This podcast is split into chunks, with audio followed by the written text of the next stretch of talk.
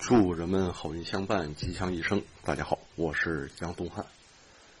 那今天呢是咱们传统二十四节气之一的冬至，在这儿呢祝大家冬至节快乐。在民间呢谚语当中来讲啊，冬至呢是一年当中最寒冷的节气。那饺子呢，哎，也有一些呃简单的民俗故事跟我们说啊。说这个，呃，冬至得吃饺子，不吃饺子呢，就容易冻掉你的耳朵，啊，实际你一看饺子的形状呢，和耳朵还真是有点像啊。那么冬至呢，也是啊，太极图，咱们看啊，左边那个白的，右边呢那个阴的，最冷这个时候呢，底下这个头最大的时候有一个小小的白点儿哎，这个也叫冬至一阳生。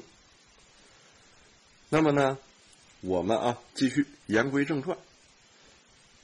前面咱们讲完了地泽临卦，那今天呢，咱们讲一个和临卦有关系的故事。那在这个故事开讲之前呢，关于临呐，实际就是什么呢？就是咱们人生在世啊，你总要经历林林种种。这种林林种种呢，实际呢，哎。就是你自己亲自去参与、亲自去体验。可能临卦讲的呢，是站在统治阶级或者站在古代的圣王角度啊，讲讲的是他的临民之道。那实际呢，咱们人生在世，人事物行都要经历。想起以前，呃，帝王师翁同龢有句话叫“美临大事有静气，不信今时无古贤”。那还有一句谚语啊，叫“与其临渊羡鱼，不如退而结网”。这也是同志们呢花了时间来听我讲的这些传统文化。听完了之后呢，一定要记着活学活用，在自己的生活当中，在自己美林人事物情的时候，你能用得上。那我们今天讲的故事呢，就先说一下啊。古代四季的概念，四季大家都知道啊，春夏秋冬了。临卦卦辞当中说了一句话，叫“八月有凶”，下了这么一个断语。在古时候呢，人们对于四季的认识，总结为春生夏长，秋收冬藏，也就是春天万物诞生，夏天茁壮成长，秋天开始收获，冬天。万物则潜藏起来，积蓄下一年的力量。这是自然循环的规律。到了秋天，虽然开始收获，但万物也开始进入凋零期。所以卦辞说八月有凶，这是根据秋季的万物凋零来说的。那早在殷商时代，人们就已经有了对季节的认识。在现在大量考古出土的甲骨文当中，就有很多写着“季”“春”“秋”等等这样的字样。但是呢，在夏商周时期啊，据说呢，一年只分为春秋两个季节，所以“春秋”一词也代表一年。在周朝，记录每年发生的大事的史书。就叫做春秋，因此孔子把它记录的每年大事记也叫做春秋。后人呢，甚至把这本书记载的历史时期称为春秋时代。其实，在周朝后期，随着历法的日趋详细和成熟，人们开始从春秋二季又再各分一季出来。就形成了今天的春夏秋冬四个季节。在《尚书·尧典》当中啊，尧哈就记录说，当时呢已经按照天气、鸟兽皮毛以及人的农业活动，将一年分为了四个季节。不过在古代，对于四季的排序为春秋冬夏，而非今天的。春夏秋冬，据说呢，这是古代造词的先后顺序啊所导致的。那还有啊，我们大家也知道，咱们现在呢用历法的时候，也会有一句啊很通用的词语叫夏历。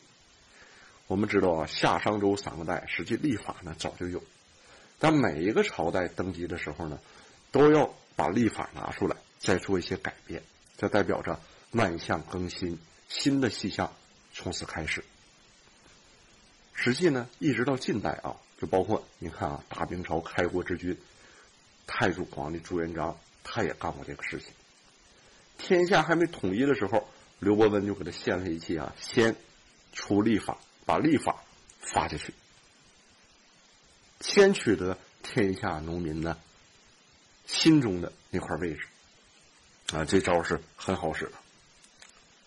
那言归正传啊，中国的春夏秋冬这个四季划分呢，就是按照农历当中啊，实际呢，你看夏历，夏历呢对于农耕哎，指导性呢也非常精准。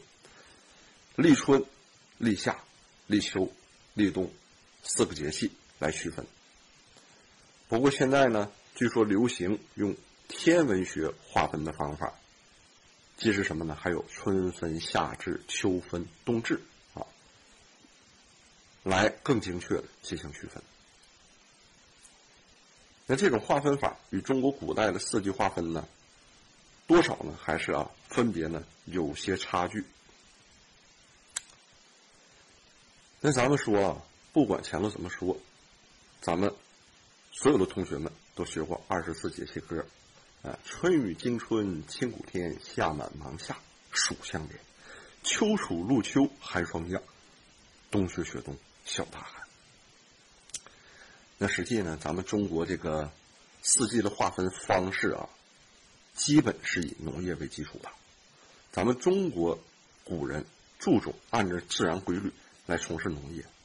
这样呢，不仅能利于农业发展，也利于保护自然资源。而且，我们中华民族呢，还是世界上啊最古老和规模最庞大的农耕民族。就这种农耕呢，您别说光是农耕，您还说了，哎，还有这个游猎呀，还有这个游牧民族啊，啊，还有这个古时候啊，啊，也有猎户啊。即使呢，咱们古时候狩猎的时候呢，也是按这个有一定讲究的。在春天狩猎的时候呢，就叫做春收。据说呢，春天是动物们繁殖的季节，为了保持自然界野兽数量的平衡，规定春天狩猎呢，只能收那些没有胎孕的野兽。在夏天狩猎呢，就叫做夏苗。据说呢，这是夏天农民田里的庄稼进入了生长旺盛的时期。为了保护庄稼不受野兽的践踏，就可以那猎取那些残害庄稼的野兽，不残害庄稼的你不能动。那么秋天的狩猎呢，就这叫做秋蝉。据说呢，这是秋天家禽都长大了，为了保护家禽，可以对伤害家禽的野兽进行捕猎。哎，因此我们大家可以看啊，咱们。夏天和秋天的狩猎呢，对于咱们汉文化农耕民族来讲啊，它是防御性的一种狩猎。在冬天狩猎呢，就叫做冬狩，这是说呢，冬天万物休息了，但是呢，为了增加食物和收入，有些时候还是对野兽进行一定的围猎。那如果说您不是缺吃缺喝，尤其我们现代人。衣食住行，起码说物质上的东西都不缺。不管怎么样，饿呢是饿不死的。我们承担的这种责任和承受的压力呢，和古人也大不相同了。所以这个时候呢，更应该啊，走向文明，告别野蛮。什么野味儿啊，野生动物啊，哎，就不要去残杀人家、猎食人家了。人家活着，实际呢比我们人类还累啊。实际他们的生存环境。几乎呢，快被我们给挤压没有了。一定要爱护自然，爱护动物。那最后呢，按照四季运行的规律来行动，就是咱们古代农业和现代农业的区别之处。即使孔老夫子不也说嘛，怎么养生呢？吃应季的食物。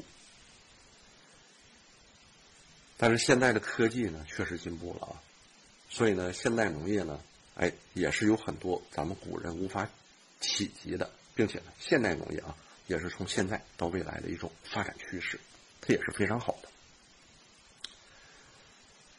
因为咱们中国人这种天人合一、道法自然、人与自然、动植物更好的和谐啊，才有的这种文化，才有的这些情怀。就包括咱们看过《水浒传》，大家也都知道，在古时候啊，法律规定你宰杀耕牛都是违法的，因为牛作为咱们国家资源，哎，它是重要的保护对象，甚至。我们看很多明君大治的时候都是什么，分谷子、分田地、分耕牛，甚至呢建立他这个保长制，几户共用一头牛。那么好啊，本讲内容呢到此结束。我是杨东汉，祝朋友们冬至节快乐，咱们下期再见。